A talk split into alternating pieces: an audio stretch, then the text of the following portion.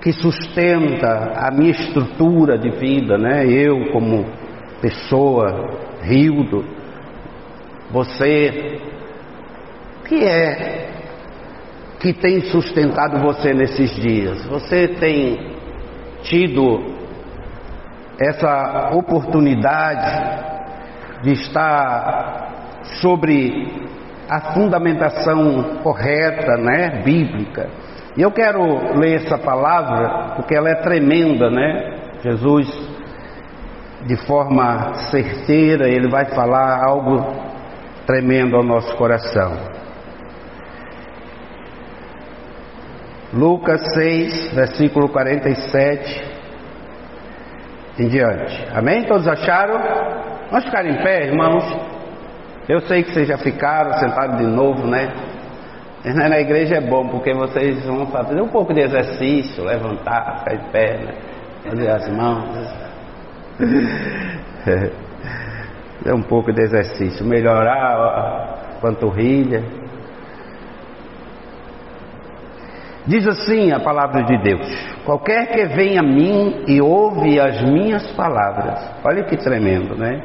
Ouve as minhas palavras e as observa, eu vos mostrarei a quem é semelhante.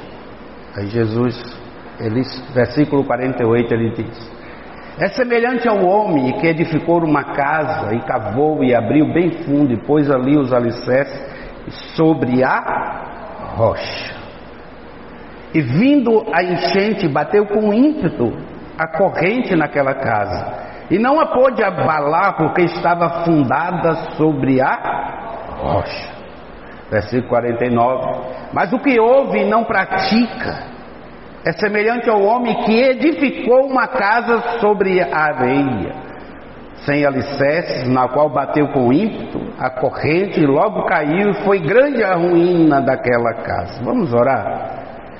Deixa aí, vamos orar em nome de Jesus. Mais uma vez, amém? Quero orar por você, em nome de Jesus. Fala assim, Deus, fala comigo. Comece a falar com o Senhor, né? Falar, abre o teu coração, abre o teu entendimento em nome de Jesus. Fala, Espírito Santo, Ele está aqui. Amém? O Espírito Santo está aqui conosco. Aleluia, Ele está presente aqui nesse lugar. Ah, Senhor Jesus, Ele quer ministrar a sua vida, Ele quer falar com você, Ele quer te instruir, Ele quer te edificar, Ele quer fundamentar a tua vida nele. Aleluia, Santo, Santo é o Senhor, Ele quer te direcionar, Ele quer guiar você à verdade. Ele fala com você nesse momento, aos teus ouvidos, Aleluia, Espírito Santo, tenha liberdade neste lugar. Senhor, eu te dou liberdade neste lugar. Meu querido amigo, companheiro, aquele que está comigo em todo o tempo. Ah, Espírito da verdade, aleluia. Santo, santo é o teu nome. Jesus maravilhoso, te adoramos, Senhor, neste lugar. Em nome de Jesus. Amém. Amém, queridos. Amém. Pode se assentar.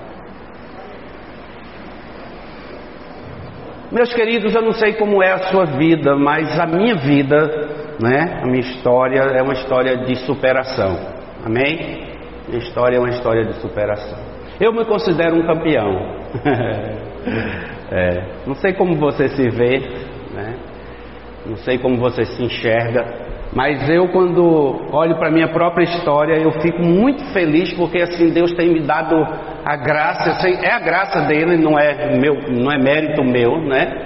Mas a graça dele tem me sustentado até agora, 53 anos, ainda esse garotinho, né? Cabelo branco, pouquinho, só tem alguns aqui. O pessoal diz que eu pinto, mas não pinto não, irmãos, é pretinho mesmo, tá? Algum pessoal até me botou o apelido de Noguete, disse que eu faço Noguete no cabelo, olha que coisa terrível pessoal, eles pegam no pé de baiano. Né? Mas, queridos, minha história é uma história de superação. Saí da cidade pequena, muito pequena no interior da Bahia, muito cedo, criança ainda. Fiquei longe de casa, longe dos meus pais, longe da minha família. Minha família é uma família grande, gigante, né? É, não sei se você já ouviu, mas eu tenho um, nós somos em 14 né? E é maravilhoso ter muitos irmãos. Pelo menos lá em casa a nossa família é bem unida. Então estão todos vivos para a glória de Deus, mas eu já perdi de forma precoce o meu pai e a minha mãe, né? E a minha mãe eu não tive oportunidade de estar lá na Bahia, mas o meu pai eu fui, ele estava em Salvador e ele ficou internado no hospital e eu cheguei lá e ainda tive oportunidade de é, estar falando de Jesus ali, ele dormindo naquela cama. Eu sei que ele me ouviu, né? Mas nos últimos anos da vida dele, ele ouviu o Evangelho, estava frequentando uma igreja na minha cidade, graças a Deus por isso. E Deus o levou, né? Ele e a minha mãe, muito cedo. E eu saí cedo de casa, né? Para me aventurar no mundo do esporte, no futebol. E a minha vida sempre foi uma vida de muita superação. Você imagina um menino que sai de casa, vai né, e encontra os ambientes do esporte, é um ambiente totalmente competitivo, então eu aprendi a competir, aprendi a lutar, eu aprendi a ser forte, não é? sozinho, Aprendi a chorar sozinho muitas vezes. Muitas vezes deu vontade de voltar para casa. Minha mãe escrevia carta ainda naquela época, não é? Uma época que eu recebi carta ainda da minha mãe. E quando chegava uma carta lá no estádio, aí o, o, porteiro ia lá me entregar, que eu via que era carta da minha mãe. Eu lembro que eu subi uma arquibancada assim, bem. Ia lá para o último banco da arquibancada do estádio, e ali eu abria aquela carta e eu urrava, chorava, gritava, colocava toda a minha, minha saudade para fora. Eu chorei muitas vezes com cartas da minha mãe. Minha mãe sempre, de forma doce, ela dizia: Volta, filho, o que, você está fazendo aí? A gente não sabe nem explicar essas coisas, porque eu acredito que Deus, né, Ele nos conduz por esse caminho, por um caminho que Ele tem para gente. E nesse, nessa condução de Deus, de muita dificuldade, eu também me converti ao Senhor Jesus, entreguei a minha vida a Ele também, no período que eu ainda estava bem jovem ainda, e eu continuei firme com Deus, não é? Ganhei muitas almas para Jesus, depois vim para o ministério também. E o ministério para mim também, como foi no futebol, não foi fácil para mim, tem sido muito difícil, de muitas lutas, muitas conquistas, mas enfrentei muitas adversidades até agora. E as últimas aí os irmãos conhecem, né? Já têm chorado comigo, alguns choraram muito comigo. Então tem sido uma vida de muita luta, de muita dificuldade. Eu não sei se você percebe que isso tem se tornado assim muito frequente na vida de todos nós, né? Nós estamos vivendo um tempo de muita dificuldade, de muita luta. Tempo bíblico, né? Que no final dos tempos muitos é, se tornariam egoístas, avarentos, amantes de si mesmos. Pessoas estão cada dia piores, né? O mundo está difícil para viver. Mas Deus ele nos fortalece. Jesus é a grande diferença na nossa vida, meus irmãos. Se você fez uma escolha para o Jesus, né? Tomou uma decisão na sua vida, você fez a melhor escolha que alguém pode fazer nesta terra, que é, é escolher ter Jesus como Senhor da sua vida. E a partir desse momento que você entrega a sua vida a Jesus, ele passa a ser o alicerce da sua vida. E Jesus aqui ele vai falar sobre isso. Ele vai falar sobre dois tipos de construção Veja que a, duas, é, é, a pessoa construiu, né? Ele constrói sobre a rocha, mas ele também constrói sobre a areia. É, então há aqui dois tipos de terrenos. Um é mais fácil, o outro é mais difícil. Nós sabemos que construir sobre a rocha é muito mais difícil do que construir sobre a areia. Mas a rocha aqui fala de Jesus, não é o nosso Senhor, aquele que é a pedra da esquina, aquele que é o nosso alicerce, a nossa base, a nossa fundamentação. Mas queridos, toda obra para ser edificada, ela ela seja uma obra simples, seja apenas um muro da sua casa, ou uma casa simples, ou um arranha-céu, ela precisa de uma estrutura para estar em cima. E essa estrutura é que vai fazer diferença na sua vida. Não é aquilo que você vê, a estrutura pode parecer até bonita, mas o que vai fazer a grande diferença nos momentos de dificuldade, como Jesus explica, olha, quando vier o vento, vier a tempestade, quando bater sobre ela, o que é que vai fazer a diferença? É onde ela está fundamentada.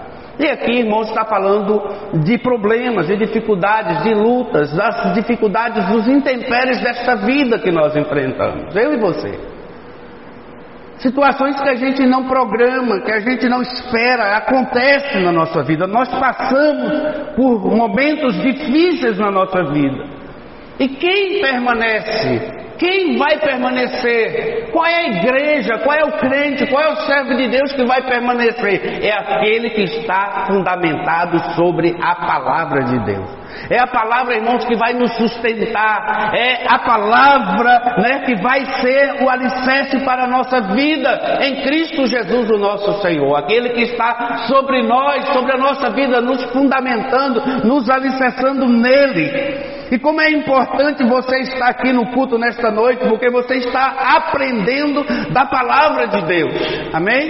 E hoje aqui, nesse culto, você vai se colocar diante do Senhor e vai deixar Ele agir na sua vida, para que Ele possa estar alicerçando o seu coração, a sua alma, as suas emoções. As pessoas às vezes elas se perdem, né? Todos os dias a gente lida com pessoas, a gente está aqui aconselhando, eu, pastor Gil, né? Vocês também no trabalho, na célula, nós estamos sempre trabalhando com as pessoas, falando para elas a importância delas estarem é, firmes em Cristo, servindo a Deus sendo fiéis nos princípios da palavra de Deus, para que ele possa permanecer firme no Senhor no dia da adversidade.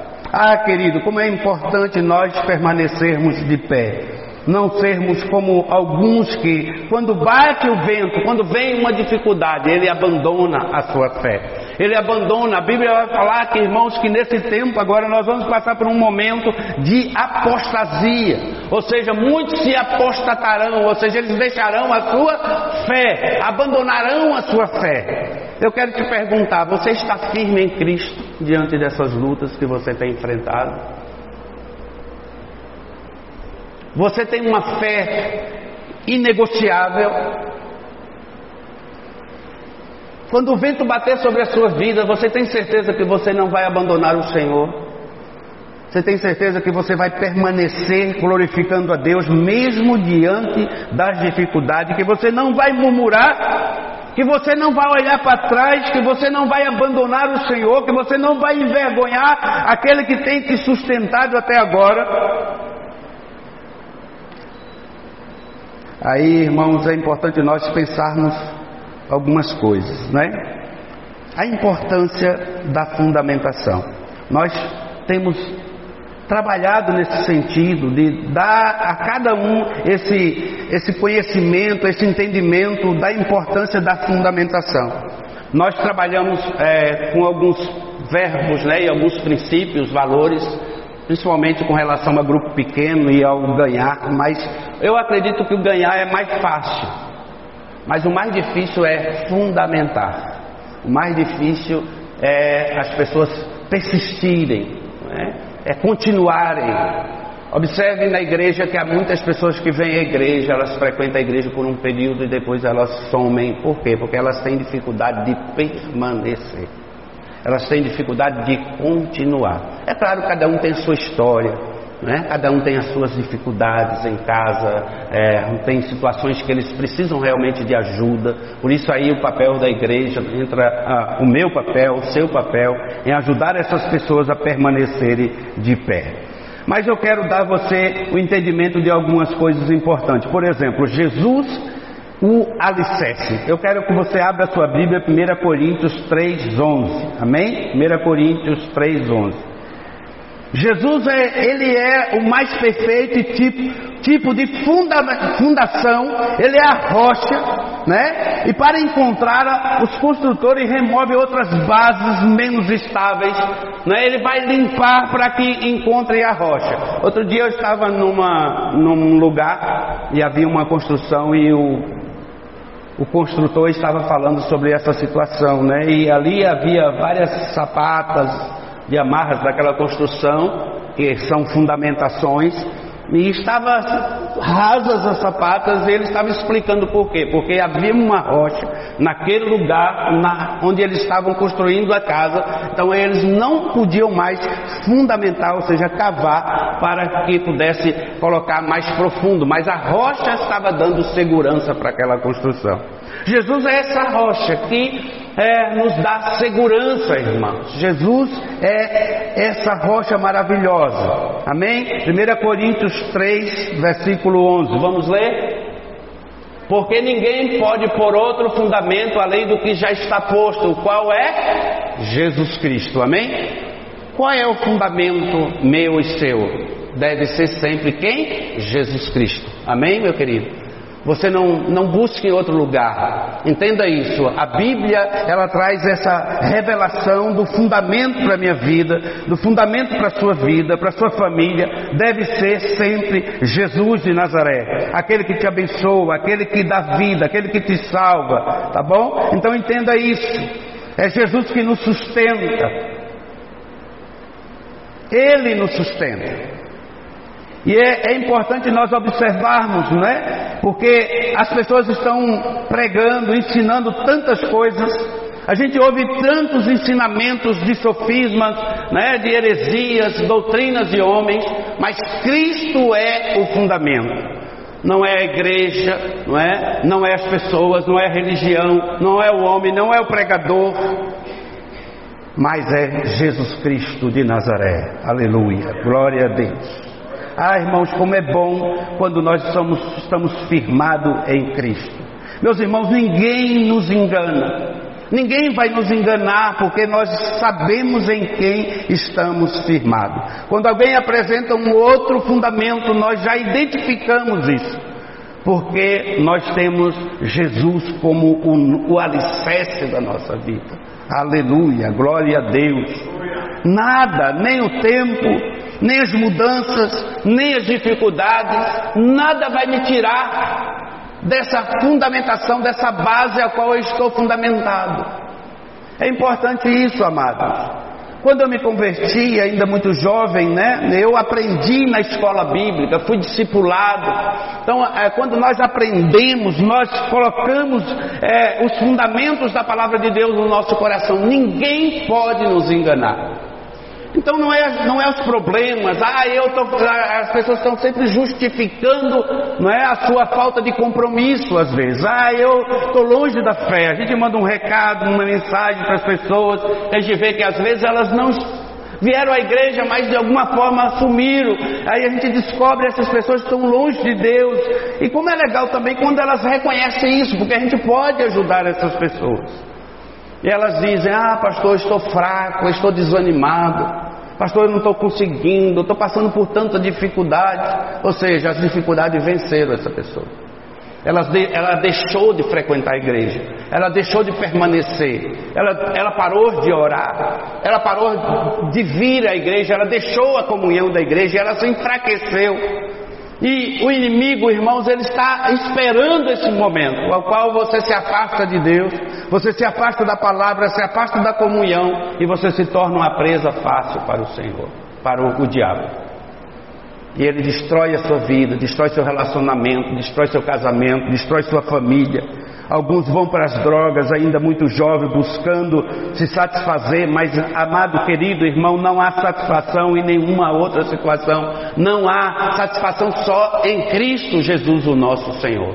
Você pode até sair, você pode até dar as suas voltas, mas você vai saber, o Espírito de Deus vai te incomodar para que você volte para estar com o Senhor, porque Ele é o verdadeiro alicerce da nossa vida. É Ele que vai nos sustentar. Aleluia. 1 Coríntios capítulo 6, 19, o apóstolo Paulo vai nos dar um entendimento. Amém? Eu quero 1 Coríntios capítulo 6, versículo 19. Deixa eu. Colocou, conseguiu? E ó, ou não sabeis que o vosso corpo é templo do Espírito Santo, que habita em vós, proveniente de Deus, e que não sois de vós mesmos, pastor começou falando sobre isso, né? Algumas pessoas elas acham que o seu corpo, que é, ah, o, o meu corpo é meu. Não, a Bíblia diz que agora, a partir do momento que você entregou a sua vida para o Senhor, o Espírito passou a fazer morada na sua vida e nós somos o que? Templo do Espírito Santo, templo do Senhor. Amém? A sua estrutura de vida, ela está fundamentada sobre Jesus. Ele é, é aquele que vem fazer morada no seu coração e ele quer se relacionar com você. Meus queridos amados irmãos, como muda quando nós entendemos que o Espírito Santo ele é Deus, que ele não é inferior ao Pai nem inferior ao Filho, que ele quer se relacionar com você intimamente. Hoje eu tinha uma situação difícil para resolver e eu estava orando e eu falava assim: Espírito Santo, vai na minha frente, por favor, Senhor. Coloca a tua mão nessa situação. O Espírito Santo, irmão, ele está à sua disposição o tempo inteiro. Às vezes você o trata de forma né, fria, ou seja, você não lembra que há um Espírito Santo maravilhoso, Deus está contigo em todos os momentos da sua vida é na escola, é no trabalho, você passa uma dificuldade, você acorda, irmão, lembre, o Espírito Santo, ele caminha com você, ele anda com você, você é templo do Espírito Santo, ele está em você, aleluia. Irmãos, esse entendimento nós precisamos ter. Eu preciso ter esse entendimento. Eu preciso cultivar isso. Nós esquecemos que o Espírito Santo, ele mora em nós. E nós temos comunhão com ele o tempo inteiro. Às vezes parece, irmãos, que o Espírito Santo, não é? Na, a gente entende pela palavra que ele é Deus, que ele é uma pessoa, mas na prática nós tratamos o Espírito Santo como uma energia, como algumas religiões creem. Porque a gente acha que a gente vai poder fazer o que a gente quer, não é? E a gente dá um tempo assim para o Espírito Santo, fala, Espírito Santo, fica aí, que agora eu vou ali e tal, vou fazer isso, vou fazer aquilo. E o Senhor não está vendo, e o Senhor não se importa. Não, amado, Ele se importa. Ele está com você. Ele tem ciúme de você, Ele ama você, Ele zela pela sua vida, Ele fala ao seu coração. O Espírito Santo é teu amigo, Ele é teu companheiro, ele quer que você triunfe sobre as dificuldades desta vida. Ele quer que você permaneça de pé sempre, porque você é templo do Espírito Santo. Oh glória! Aleluia, meus irmãos. Irmãos, é importante você entender isso. Como está a sua casa? Como está o seu corpo? Né? Como está o templo do Espírito Santo? Ai Deus, como está? Você tem descansado? É. Tem gente que trabalha dia e noite, né? E aí, irmão, você chega em casa.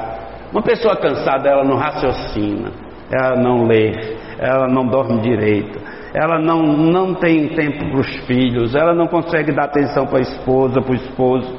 A pessoa que vive, irmão, trabalhando o tempo inteiro, né, ela não consegue servir a Deus, não consegue.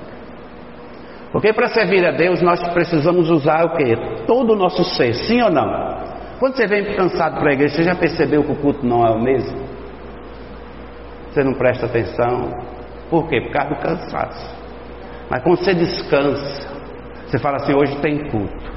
Aí você tira um tempo para se preparar para vir para o culto.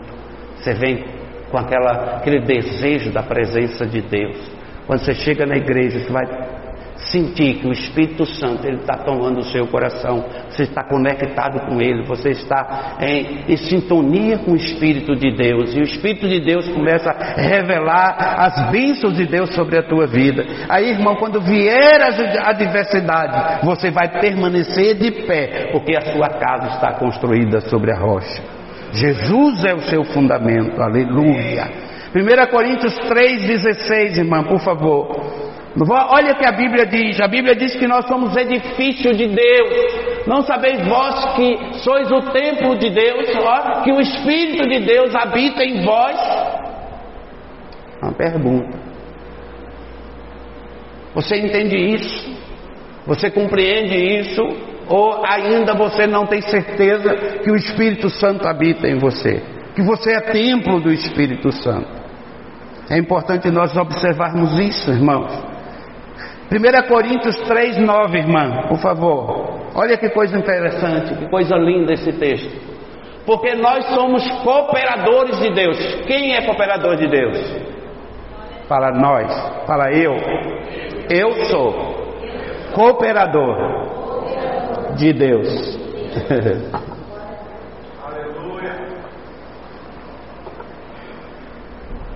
Eu sou cooperador de Deus. Se Deus vai fazer algo aqui hoje, Deus vai fazer eu, você, pastor Gil, alguém aqui. Amém? Sim. Se Deus tem alguma coisa para fazer na vida de alguém, lá no teu trabalho, Deus vai querer usar alguém, né, para usar, para ser instrumento dele nessa situação. Ou seja, Deus quer usar a minha vida, a sua vida. Deus usa pessoas. Deus me usa, porque, olha, nós somos cooperadores de Deus na obra dele. Vós sois lavoura de Deus e edifício de Deus. Edifício de Deus. Construção de Deus. Nós somos edifício. Construído pelo Senhor. Ah, amados, que coisa linda. Eu quero que você observe 1 Pedro 2,5, outro texto da palavra de Deus. 1 Pedro 2,5. Isso, amém, irmã, obrigado. Vós também, como pedras vivas, sois o que? Edificados, casa, o que? Espiritual. E sacerdócio santo, para oferecer sacrifícios espirituais agradáveis a Deus, através de quem? De Jesus Cristo, nosso Senhor. Amém? Olha que coisa linda, amado. Sacerdócio santo. Amém? Você é sacerdote do Senhor, chamado para servir a Jesus. Que coisa maravilhosa, através de Jesus eu posso servir ao Senhor e edificar a obra dele. Aleluia!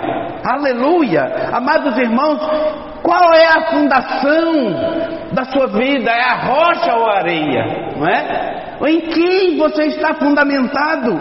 Olha que coisa linda esse texto. Vós também, como pedras vivas, sois edificados casa espiritual.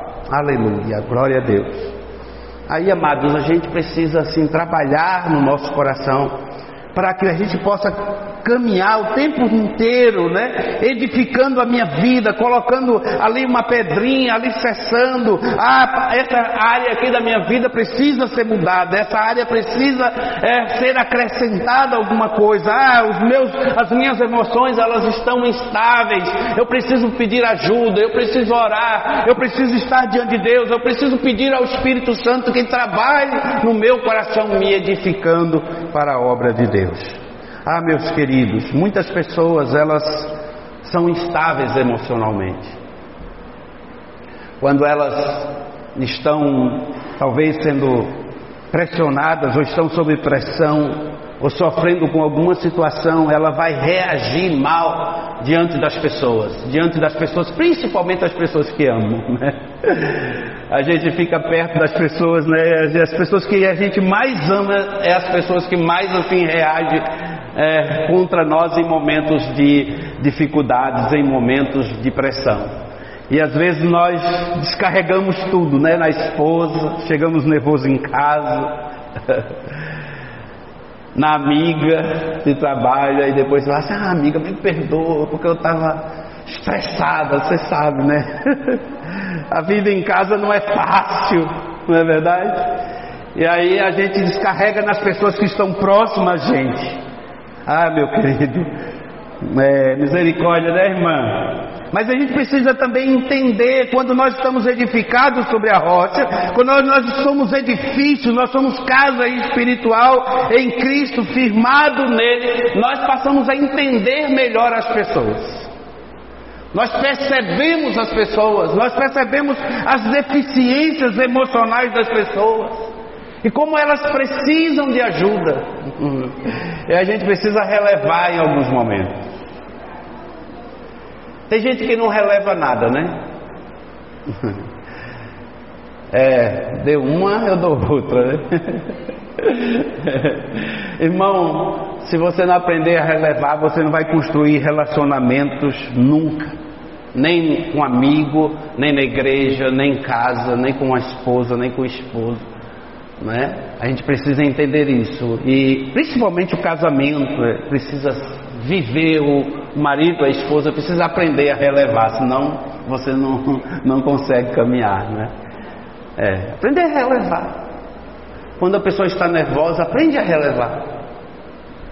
Não leve em conta o que ela falou, não leve em conta o que ele falou. É difícil, né?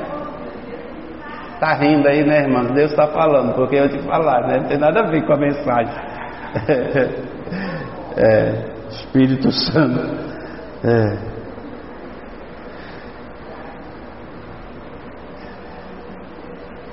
Observe que no versículo 46, não é?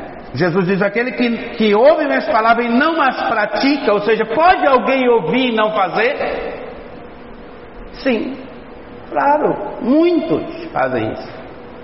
E não as pratica, porque você me chama Senhor, Senhor, e não faz o que eu mando. Pode alguém conhecer a palavra e não praticá-la? Sim. Isso acontece muitas vezes né, na, na nossa vida. Essa é a grande luta nossa. Essa é a grande batalha da vida da igreja.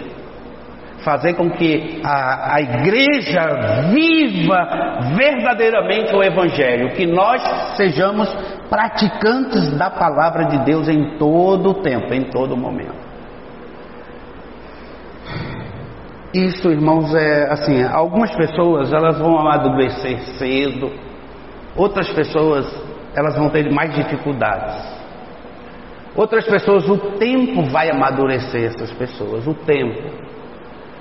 Não sei se você percebe, mas quanto mais você vai, vai passando, quanto mais luta, quanto mais dificuldade, e como nós sempre falamos, pregamos, ensinamos, né, o deserto não é para a nossa morte, mas o deserto é uma escola de Deus nos preparando para a vida.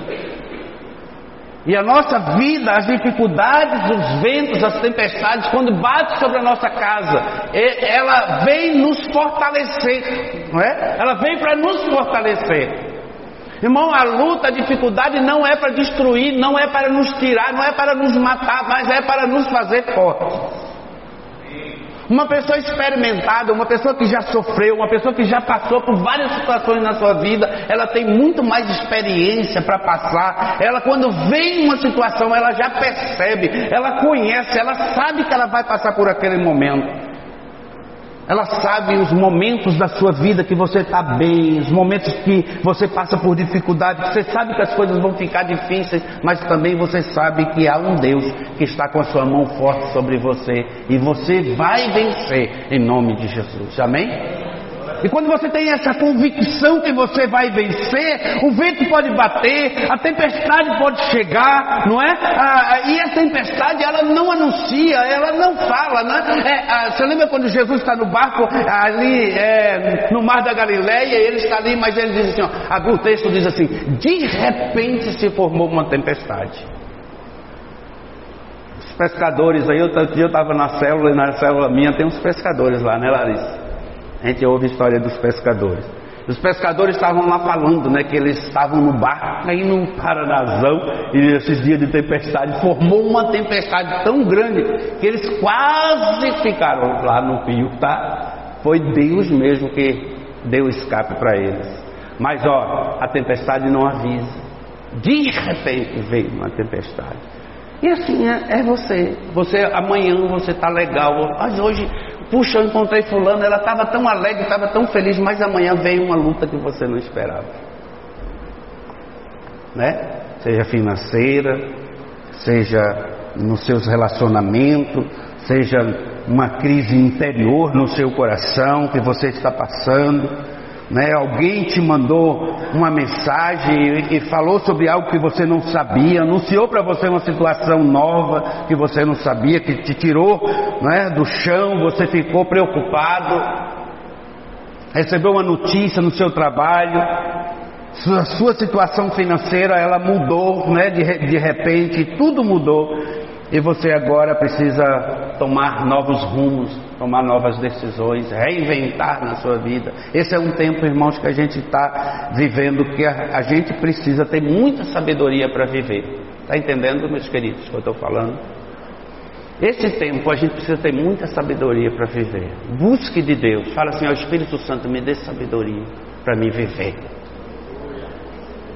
Irmãos, é isso que vai fazer diferença na nossa vida. É a gente ter sabedoria para viver. Não viver de qualquer jeito, não viver de qualquer forma. Como eu faço? O que, que eu faço com, com, as minhas finanças? O que, que eu faço com a minha família? Onde eu vou? Não é? O que, que eu compro? Né? Onde eu, eu estou me metendo? A gente precisa ter sabedoria para viver. Com quem eu estou me relacionando? Será que vale a pena? Entende? A gente precisa ter sabedoria. Porque o tempo, você não vai ter muito tempo. Então é importante você entender isso. Para você não se arrepender, para você não se machucar. Às vezes assim a gente quer as coisas com pressa, às vezes a gente quer coisas grandes, mas as coisas pequenas, elas são mais fortes, elas te dão mais, é, é, é mais substância para a sua vida, constância naquilo que você está fazendo. Tem coisas pequenas, irmãos. Por exemplo, o ministério é uma coisa interessante, né? A gente fica, quando a gente sai do seminário, a gente quer ganhar o mundo para Jesus. Meu Deus, eu achava assim, quando eu saísse do seminário, eu ia evangelizar a cidade, eu ia ganhar tanta alma para Jesus, meu Deus. Mas aí a gente quer ir para os grandes centros, né? os pastores querendo ir para as grandes cidades, para as igrejas nas grandes cidades. Mas você sabia que as pequenas cidades, assim, os grandes, tem grandes ministérios de pastores abençoados nas pequenas cidades nos lugares pequenos, onde as pessoas não estão ali olhando para você, você vai crescendo, ganhando alma. Ali você fundamenta a sua igreja, a igreja vem, cresce. Nas cidades pequenas a gente se relaciona mais com as pessoas. Aqui, cidade de Moarama, né, uma, não é uma cidade grande, né, é uma cidade média, mas assim, a gente já tem essa facilidade de estar com os irmãos, de fazer um programa, né, mas você quer ver quando você vai numa capital e você conhece lá a realidade de igreja, como os pastores lidam com uma realidade numa cidade, numa capital. É púlpito igreja, igreja púlpito. Aqui não, a gente toma um café, né? a gente sai na padaria, encontra os irmãos, a gente vai na sorveteria, está lá a maioria dos irmãos. E como é bom isso, irmãos? Como é bom isso? A gente vive muito mais, a gente aproveita muito mais. A igreja ela cresce muito mais firmada na palavra, porque a gente no caminhar a gente vê as ovelhas, como elas estão vivendo, como é que elas estão, se estão bem, o estado das suas ovelhas. A Bíblia diz: olha os pastores que não procuram saber o estado das suas ovelhas, coitado deles, não é? Mas graças a Deus, irmãos, nas cidades pequenas a gente consegue fazer, é, realizar ministérios tremendos. Tem um amigo meu, pastor, ele está com uma igreja numa cidade pequena, ele já está lá desde o seu primeiro ministério, e ele já recebeu vários convites para ir para igrejas enormes. E ele ficou naquela cidade pequena, pensa numa cidade difícil, uma cidade feia. Mas ele amou aquela cidade. Você sabia, você sabia, que através da igreja aquela cidade se expandiu e essa cidade é conhecida no Brasil todo através da igreja? Através da igreja. Uma cidade de 16 mil habitantes, hoje ele tem 1.200 membros na igreja. Uma estrutura maravilhosa. Então a gente precisa entender isso, irmãos, como é importante às vezes a gente valorizar, não é? Eu olho aqui, pastor Gil, a gente sempre conversa, né? Porque eu vim de fora, eu ainda estou num período de adaptação, porque na baiano demora para se adaptar. Né? Mas não é, que eu passei por vários momentos difíceis. Então, quando eu estava saindo de um, vinha outro. Saindo de um, vinha outro. Desde que eu cheguei no Paraná, minha vida não foi fácil. Uma luta atrás da outra, uma luta atrás da outra. Agora que a minha vida tá, vai dar uma estabilizada. Eu creio em nome de Jesus, amém? É, é, vai dar uma estabilizada. Eu já vivi tempos maravilhosos no ministério. E como essa palavra fala comigo, porque Irmãos, é, tem uma frase que diz assim: Eu já estou terminando, nós vamos orar. O importante não é como você começa, mas como você termina. Dá para entender isso? Aí o Gil perguntou assim: ele está contente, está gostando de Moarama, né? Sempre que a gente está só nós dois, a gente conversa muito. Aí eu falo, rapaz do céu, tem dia que eu pego um carro, fico andando em Moarama assim, só olhando a cidade, que coisa maravilhosa. Parece que eu moro aqui há muitos anos. Em 97 eu cheguei aqui, passava aqui um arame e ia para o seminário. Passava aqui um arame e ia para o seminário. Cruzava aqui, ia a norte, entrava ali no Rio para ir para o interior de São Paulo. E eu fiquei nesse tempo seminário aqui em Autônia, no seminário Betânia. Depois de tantos anos, eu voltei para o Moarama e, tô, e aqui minhas raízes acho que elas vão afundar. Né? É, assim, gente, como é que entende né, o, o, tra, o, trabalhar de Deus, né, a ação de Deus na nossa vida? É tão, né, assim, eu nunca imaginei na minha vida que eu viria um dia para Moarama. Nunca, nunca, nunca. Hoje eu me vejo aqui, feliz, Deus trabalhando na minha vida, mas sabe de uma coisa? Todos os ventos que bateu contra mim, eu permaneci de pé. Sabe por quê? Porque minha rocha é Jesus. Jesus é minha rocha. Minha vida está sempre fundamentada nele. Não importa, irmãos, o que aconteça. Pode chover, pode vir vento, pode vir tempestade, pode vir o que quiser. Você pode perder tudo, mas você não perde Jesus. Amém? Você não perde Jesus. Se você conhece verdadeiramente Ele, serve a Ele, nada te tira da rocha, sua vida está fundamentada. Nada, nada, nada, nada. Nenhum problema, nenhuma luta, nenhum ataque do inimigo vai te tirar da presença de Jesus. Ah, fulano fez macumba para mim. Irmão, macumba não vai pegar você, porque você está em Jesus. Amém? Está protegido. Você está ungido por Ele. Aleluia. Você é dele e ninguém pode tocar em você. Aleluia. Sua casa, sua família. Se você ainda não tem essa fé no seu coração, eu te convido a ter essa fé. A se colocar diante dele e falar: Jesus, me ajuda. Espírito Santo me fortalece. Sabe? E você não desista de alicerçar a sua vida em Jesus. Não é? Então você precisa estar fundamentado sobre a palavra, praticar a palavra, porque Jesus diz é semelhante a um homem que constrói sua casa sobre a rocha. Esse homem removeu tudo que estava na frente. A vida vai dando, irmão, a experiência vai dando você. Você vai removendo. Um dia você remove uma coisa, outro dia você remove outra, outro dia é o irmão que remove, outro dia é a esposa que vai remover uma coisa de você, outro dia é o pastor que vai arrancar uma coisa que está atrapalhando você lá e vai puxar puxar, né? O carrapicho está na ovelha, ele vai tirar e vai doer. E ele vai tirar e vai removendo, removendo até você estar totalmente fundamentado em Jesus Cristo de Nazaré. Assim é a nossa vida. Amém? E a gente vai se tornando parecido com Jesus cada dia mais. Vamos ficar de pé, em nome de Jesus também. Quero orar por você, né? Espero que Deus tenha abençoado a sua vida através dessa palavra tão simples.